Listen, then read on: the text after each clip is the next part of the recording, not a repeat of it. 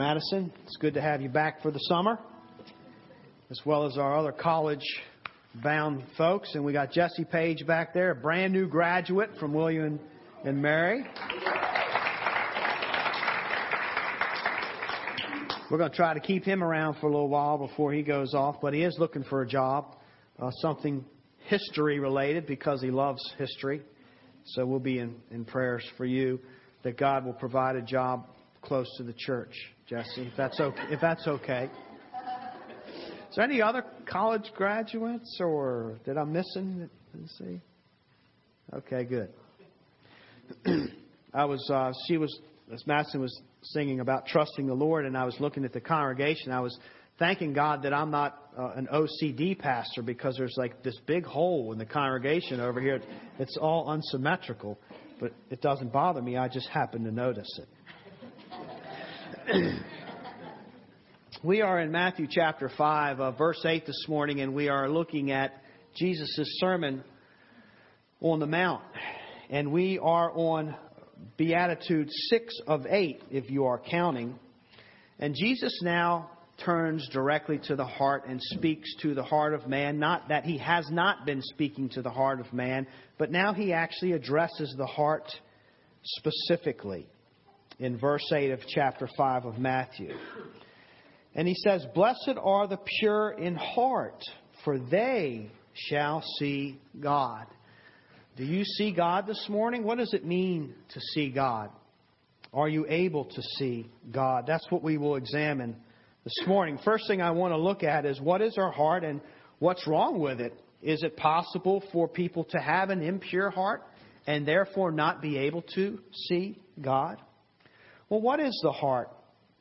When we think, I think in American speak, when we talk about the heart, um, usually we talk about it in the physical sense. We have become somewhat of a health conscientious culture, and so we want to take care of our hearts.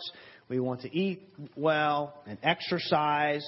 Uh, we want to try to avoid high blood pressure, stress on the heart. We want, of course, we want to try to avoid heart attacks and things like that. So when we think about the heart in our culture, a lot of times it has to do with our physical health, or it has to do with with emotions and feelings. So you see a lot of hearts on our Valentine's Day celebrations.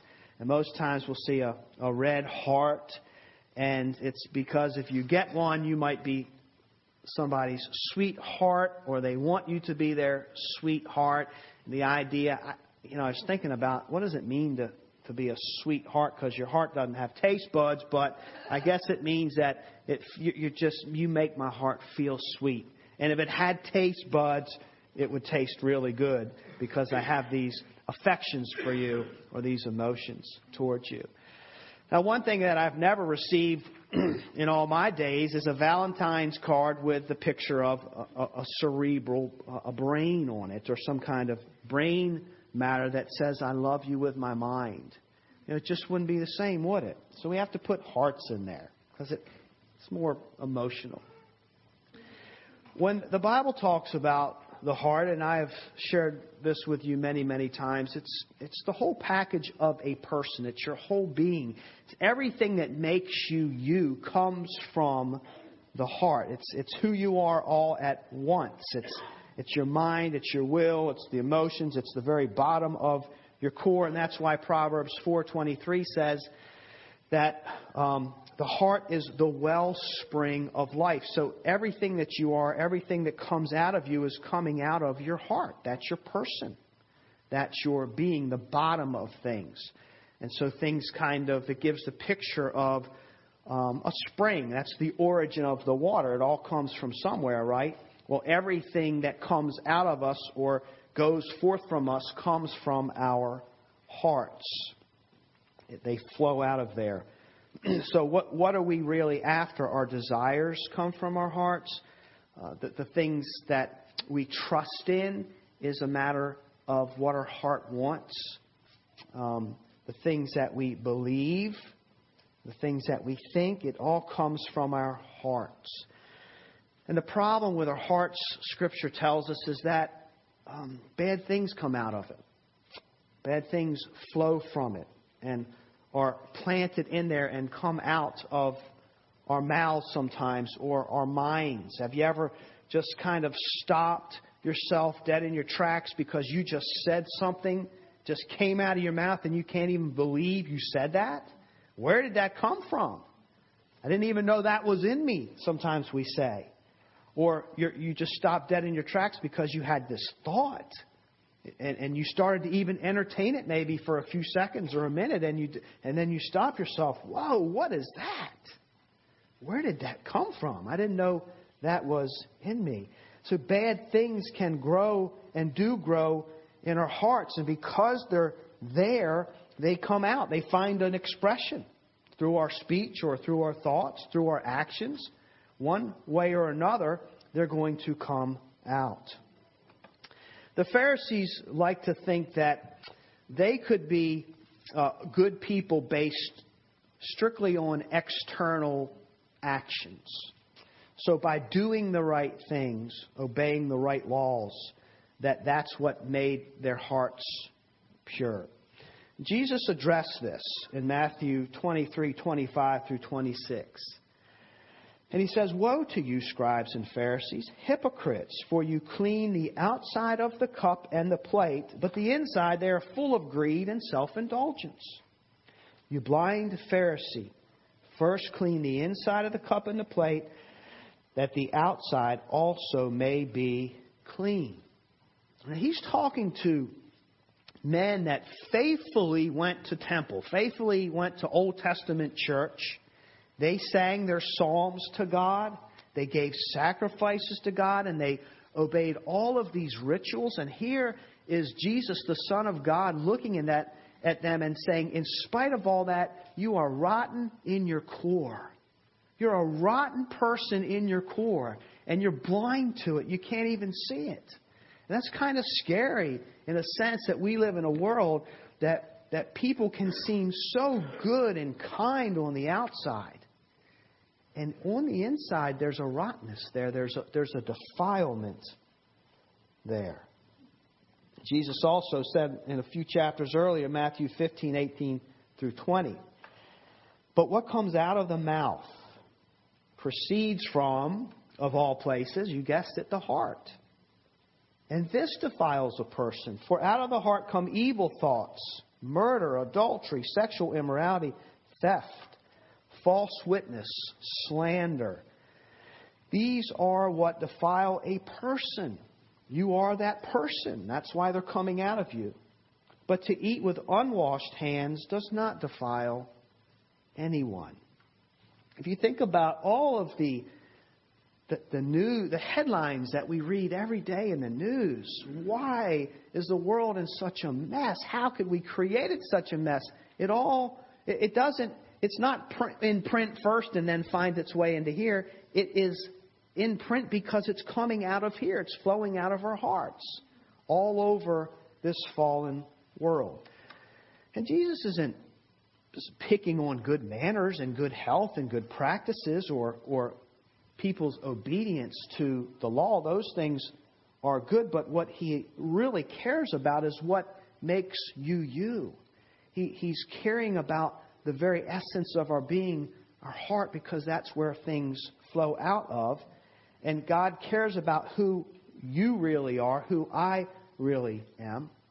And He wants to relate to us on the basis of the, the reality of that and not on the basis of who we want God to think we are. Because we might have a tendency to do that.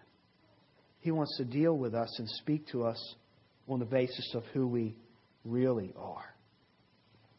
And there's no external behavior that can make our hearts clean. It's, it's not enough. Jesus didn't come into the world to heal our dirty habits. He came into the world to redeem our dirty hearts, our defiled hearts, to save that. So, the external things. We could we could have a we could form a uh, a club, a married people's club that and make a vow to be the club of the cheatless, for lack of better terms. We could make a vow that we will not cheat on our spouses in the sense of, or in the form of committing adultery. And we would not perform that act. And that would be a great revolutionary thing. Um, and everybody would love that except the maybe the divorce lawyers. It would be a wonderful, healthy thing for our society. And as wholesome as that seems, that's not far enough when it comes to having a pure heart. Because a little bit later, not too far from now in these Beatitudes, Jesus is going to say something like this You've heard it was said, You shall not commit adultery. Well, it's a good thing not to commit adultery. But I say to you that everyone who looks at a woman lustfully has already committed adult, adultery with her in his heart. So the actions are good, but the actions don't necessarily mean that the core has been healed or saved, that the core of our person has been touched by God. Because even though we might make a vow not to perform certain actions, society is still at risk. Why? Because there's still sin there. There's still something in there that is very dangerous to us and to others. I think one of the obviously the problem with societies or the or fallen world is that we often try to fix ourselves while we either deny or ignore God. We're just so arrogant that we think we can we acknowledge our problems most of the time, but then we think we can fix them with with ignoring God without addressing the issue of our hearts. If you look at all the attempts of society or the world of how to solve our problems, they're all surface issues. They're all Pharisaical issues where we want to change the outside and not address the inside. So you think about in our society, one of the things I think we're very blessed to have is, is welfare programs where those homes, those houses where, say, perhaps dad has bailed and you have a single mom and she's there with one, two, five kids. It's just, it's very good to know that there is help available. There might be financial help available so that the kids can eat, have enough food to eat, or medical help available so that they can be treated. That's a wonderful, merciful thing to have in place. But what's the real issue? What's the real problem? Does that really fix our society because now families where dad bailed have food to eat and medical attention? That's not the root of the problem. The question is why are dads bailing in the first place? Or why are moms bailing in the first place? That's the heart issue. Why can't they stay home? Why can't they keep that marital commitment? Why did they have children outside of marriage? I mean, you have all of these ethical and moral issues that we're addressed with. Now, if we could fix that issue, the heart, and the dads weren't leaving in the first place, now you're talking about real healing and real substance. So the problem are the broken relationships, the lying, the cheating, and all of that that takes place. The rest of it is the surface issue. What would possibly fix these root issues? Well, that's what Jesus is talking about. A pure heart. A pure heart would fix all of these issues that we face today. You know, the newspapers wouldn't be so juicy as far as um, reading about things that, that tantalize us with pushing the envelope of evil if there were more pure hearts. So we can't neglect God and expect to fix ourselves or to fix society. He has to be the motive. So, what kind of heart does Jesus want so that this heart can turn around and actually see God? What is purity and how do we get it? Well, maybe you've been shopping or you have hobbies and you're familiar with the word pure. There's certain things that you might want that are pure. Some you, you can get pure honey these days. Uh, you can get, sometimes the advertisers will tell you it's pure leather as opposed to the alternative. Um, we have pure maple syrup as opposed to the syrup that I guess manufacturers put things in. Uh, you can get 100% pure beef, and if it's not 100% pure beef, you have to wonder, well, then what is it? What did they put in it? Um, you could pay a lot of money for pure gold, pure silver. So there's something about the word pure that immediately makes us think of something. It's wholesome, it's rich, it's what it's supposed to be. Well, in this context, William Barclay tells us that this Greek word is also used to describe water that's pure, metals that are pure and unmixed with alloy. And in this particular con- context, it carries the idea of a heart or a person that is free from the taint of evil. We're talking about an individual that is unmixed in his love and devotion to God. There's, there's no foreign ingredients in there, there's nothing alien in there that would cause any kind of obstruction or hindrance in this relationship with his God. So it's a pure, unmixed devotion. That's the kind of biblical purity that we're talking about. And this biblical purity has a history in the Old Testament. And some scholars believe that Jesus is even referring to this passage in the Old Testament when he speaks these words. And that comes from Psalm 24, verses 3 through 6. David says, Who shall ascend the hill of the Lord, and who shall stand in his holy place? He who has clean hands and a pure heart. What does it mean to have clean hands and a pure heart? Who does not lift up his soul to what is false, and does not swear deceitfully. He will receive blessing from the Lord and righteousness from the God of his salvation. Such is a generation of those who seek him, who seek the face of the God of Jacob. So, what is a, a pure heart according to David? It's, it's a heart in which there's, there's no falsehood, there's no fakery, there's nothing, there's no pretense in there. It's just, it's the real deal. What you see is what you get, and it shuns deception, it shuns hypocrisy. It wants to be uh, whole all the way through in it.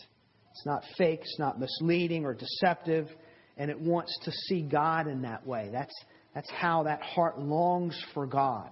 It's just this pure longing, this pure desire to see God in that way.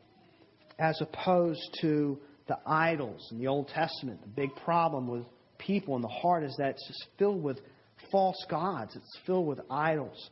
Ezekiel 36:25 says, I will sprinkle clean water on you, and you shall be clean from all your uncleanness. What is the uncleanness of the heart? From all your idols I will clean you. So, being pure of heart has to do with purifying our hearts from idols. Well, what are idols? Idols are those things in our lives that we have clung to, our buoys, in place of God. It's what we live for. It's what we want because in our minds we think that's what I need to make me feel safe, secure, to put my spirit at rest or at ease. so if we have, if, if power is our idol, then we're only going to feel secure when we have reached the top of things, when we're on top of life. And the threat to that idol, the biggest fear to that idol would be losing our edge or slipping down the rank. If love is our idol, then we're miserable until that person that we love loves us back, or that thing that we love loves us back. And the biggest fear of the idol of love, of course, is rejection. Or it could be the idol of control, where we have set within our own minds or lives certain boundaries for ourselves, rules and regulations that we have set, standards we've set for ourselves, and as long as we can stay within them, then we feel very in control of our lives. A certain weight, a certain appearance, a certain achievement, a certain demeanor, and that way we can be in control of our lives. And then, of course, the biggest fear in that for that idol would be the fear of failure, of not being able to keep those. So idols are really a way for us to attempt to stay in control as opposed to surrendering our hearts to God and actually trusting Him to come through. If you think about the fears of our idols rejection, the fear of losing, the fear of failure when you have Christ, He never rejects us. Isn't it awesome the way the Bible speaks to the, the greatest needs and fears that we have?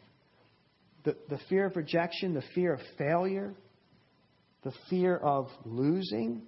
God is there all the time. He knows who we are. He loves us for who we are. And then sometimes we hear about idols.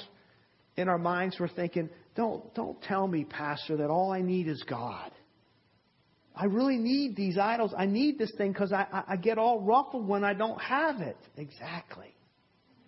You get all ruffled when you don't have it because it's a false thing. And it's just making you anxious. It's setting you up for a fall. Our hearts need to be sprinkled clean. We see the same thing in the New Testament, James 4 8.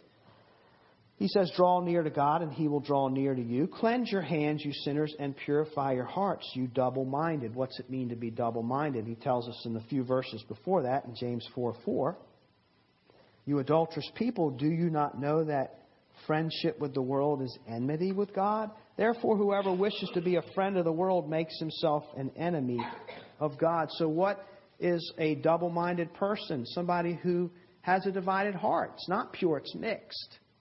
I, I really, I really love, I want this Christian thing, but I love the world. You know, I want this, but I want this. And how can you do life like that? It's a divided heart. It's, it's a double minded person. It's a heart that is filled with idols.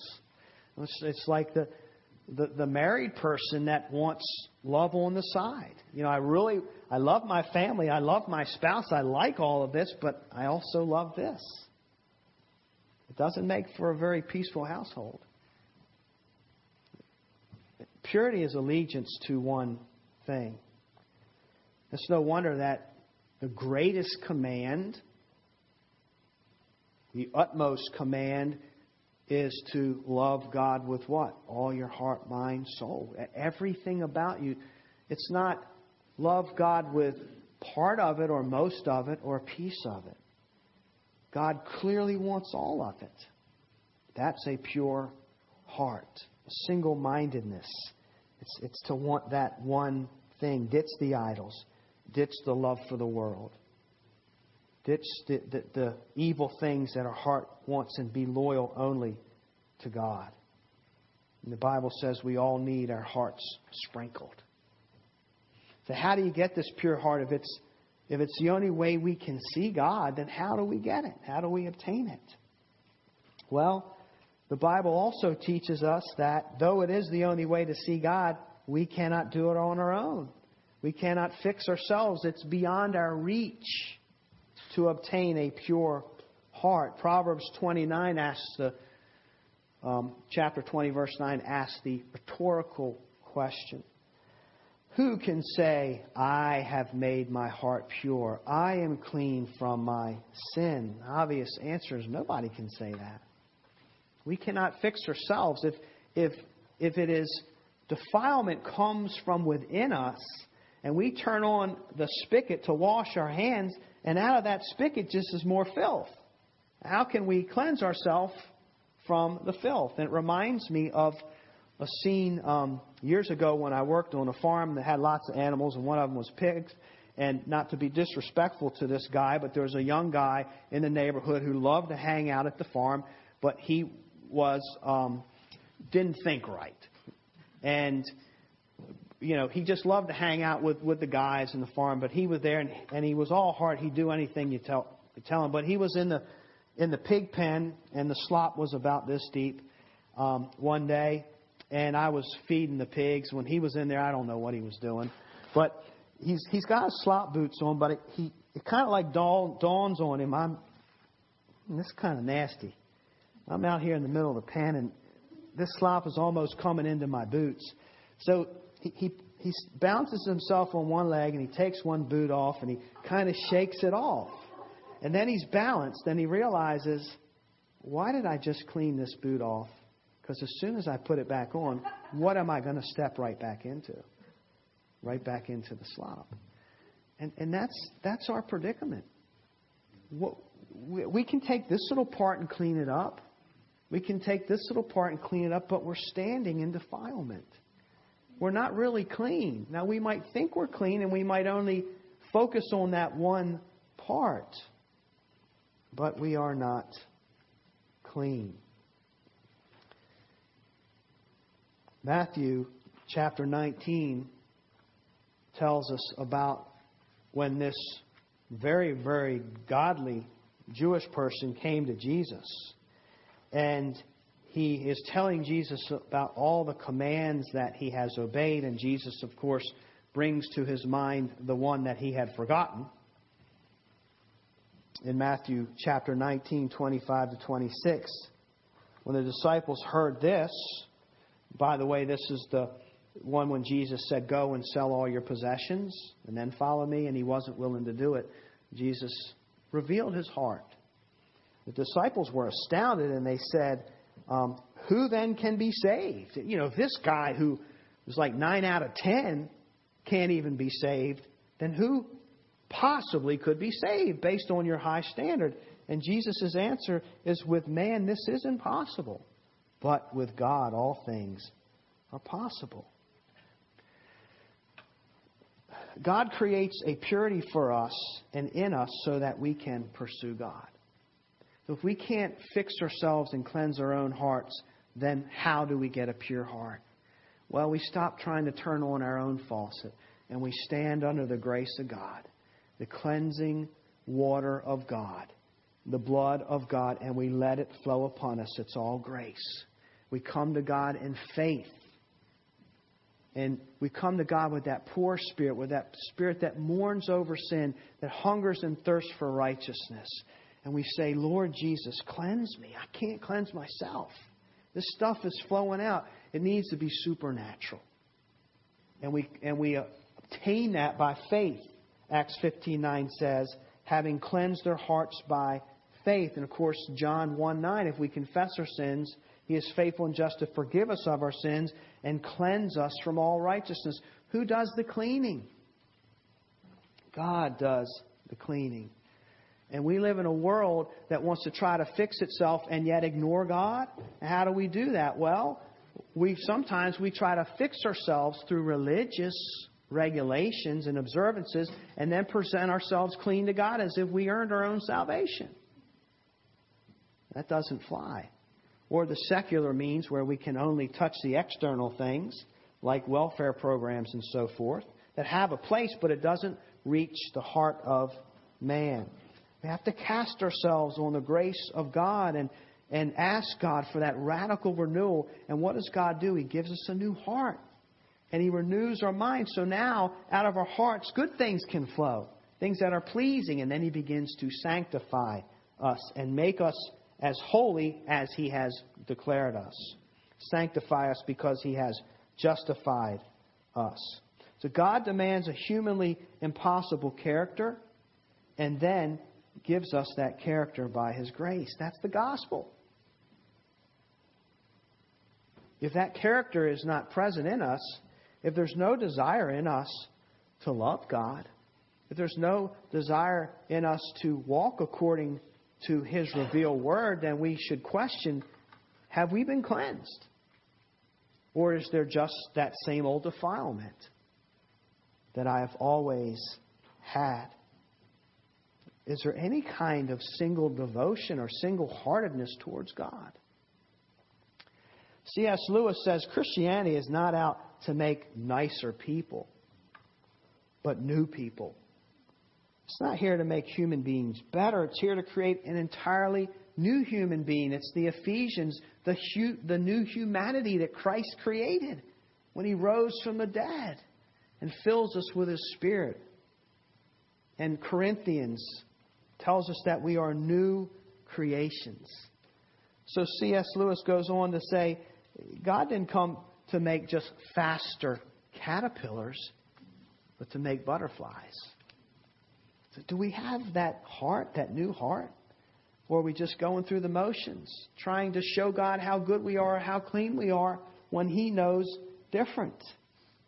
Matthew 5, 15, 8. This people honors me with their lips, Jesus said, but their heart is far from me. It is very possible for us to go through the motions and have never been cleansed by the living God because we did not confess, we did not surrender. We're still trusting in our idols, but we're singing praise songs to the Lord. And then lastly, how does a pure heart help us see God? Is it possible to actually see God in this life? Well, not entirely, because the Bible teaches that if you see God, you die. No man can see me and live, are the exact words. So we cannot see God in his fullness of glory. Our bodies are not made to be able to handle such a manifestation of glory. Would not be good for us. So when we pray about, God, I just want to see you, he understands what we mean by that. Because if he popped in front of us, like Moses in the cleft, he had to kind of hide him back and even then, Moses couldn't stop from shining. And that was just barely a whisper of God. So that's how we can see God in this life. It's, it's through the shadows, it's through the whispers. It's, it's through, like Jesus was teaching Nicodemus, the Spirit comes and goes. You don't see it, but what you do see is the effects. And so we see God through the effects. We know God is omniscient. And when you have a heart that's been cleansed by Christ, you know that since He's omniscient, you can see God in everything, really. It's not pantheism. It's not that God is everything or in everything. It's that God is everywhere present. And I remember when I became a believer, my eyes were open, and I literally could see cre- that creation was made by the hand of God, and I never looked at it like that before. It's just amazing. And I was thinking about in this morning's Sunday school lesson on Jonah, uh, when, um, you know, the, the thing that people get hung up with over that particular book and really the Bible is come on, you expect me to believe that a man was swallowed by a big fish? I mean, how old do you think I am? And I may have thought that way at one time, but as I was sitting back there and Corky was teaching, what I was thinking as one whose eyes would be opened is, wow, what a God we serve. A God that can appoint a fish to come at the certain time when this miserable, backslidden man of God had to cast himself into the water because he's running from God and he's refusing to obey him. What an awesome God we serve. And he stayed in there alive, and God kept him for three days before he got spit out. So rather than being all skeptical and critical with an unbelieving heart, I just stand amazed at what our God can do. So in that way, we can see God, and we can see God through His Word because He reveals Himself literally, His character, His person. That's the way. If we say, I want to know you, God, then we have to read this. We just have to. There's no substitute for it. We can see God through His Word, and of course, we can see God through creation. I'm reminded of what Job said in 42:5. After all he had been through, all the suffering and all the loss, what were some of his very final words? I mean, what could possibly come out of such a, a, a season of misery? And he says, My ears had heard of you, but now my eyes have seen you. Even suffering can open us up to the wonders and the love and the mercies and the grace of God. It's incredible. Kent Hughes tells a story of a lady by the name of Anna Pennica. In 1982 in Los Angeles, in the Los Angeles Times, I'm sorry, carried the story of Anna Pennica, 62 year old woman who had been blind from birth. At age 47, she married a man she met in a Braille class. And for the first 15 years of their marriage, he did the seeing for both of them until he completely lost his vision to retinitis pigmentosa. Miss Pennica had never seen the green of spring or the blue of a winter sky. Yet, because she had grown up in a loving, supportive family, she never felt resentful about her handicap and always exuded a remarkably cheerful spirit. Then in October of 81, Dr. Thomas Pettit of the Jules Stein Eye Institute of the University of California at Los Angeles performed surgery to remove the rare congenital cataracts from the lens of her left eye. And Miss Pennica saw for the first time ever. The newspaper account does not record her initial response, but it does tell us that she found that everything was so much bigger and brighter than she ever imagined. While she immediately recognized her husband and others she had known well, other acquaintances were taller or shorter, heavier or skinnier than she had pictured them. Since that day, Miss Pennica has hardly been able to wait to wake up in the morning, splash her eyes with water, put on her glasses, and enjoy the changing morning light. I'm sure the miracle of seeing for the first time is indescribable. Before the surgery, she saw without her eyes. But the surgery corrected any misjudgment she made as she envisioned how things and people looked. When Christ comes into our hearts, when the presence of God indwells, we see all things more clearly, including who He really is. And what is the absolute greatest thing in the universe? The greatest, greatest thing that has ever existed and ever will exist but God. And when you've laid your eyes on Him, when you've seen Him, even a shadow, a whisper, a whisper, then you have seen or beheld that which is greater or greatest. To see God, we have to forsake ourselves of our idols and place our trust in Him and surrender in Him. And that is a work of Christ. Slowly but surely, as we do this, He will do the work of continuing to purify our hearts, to turn us in to what He has by judicial announcement made us justified. And let me just say that there is no substitute for purity. We all, especially believers, we want to experience God. And, the, and, and a powerful way to experience God is through praise and worship. And so a lot of times we want to experience God, and so we'll sing more songs, the tears will flow, we'll turn the sound system up, whatever, so we can get God, so we can see God. And worship is awesome, but there is no substitute for purity. The Bible specifically says if you want to see God, you have to have a pure heart. Jesus tells us that. Do we want Him? Do we want to see Him? Do we want a fellowship with Him?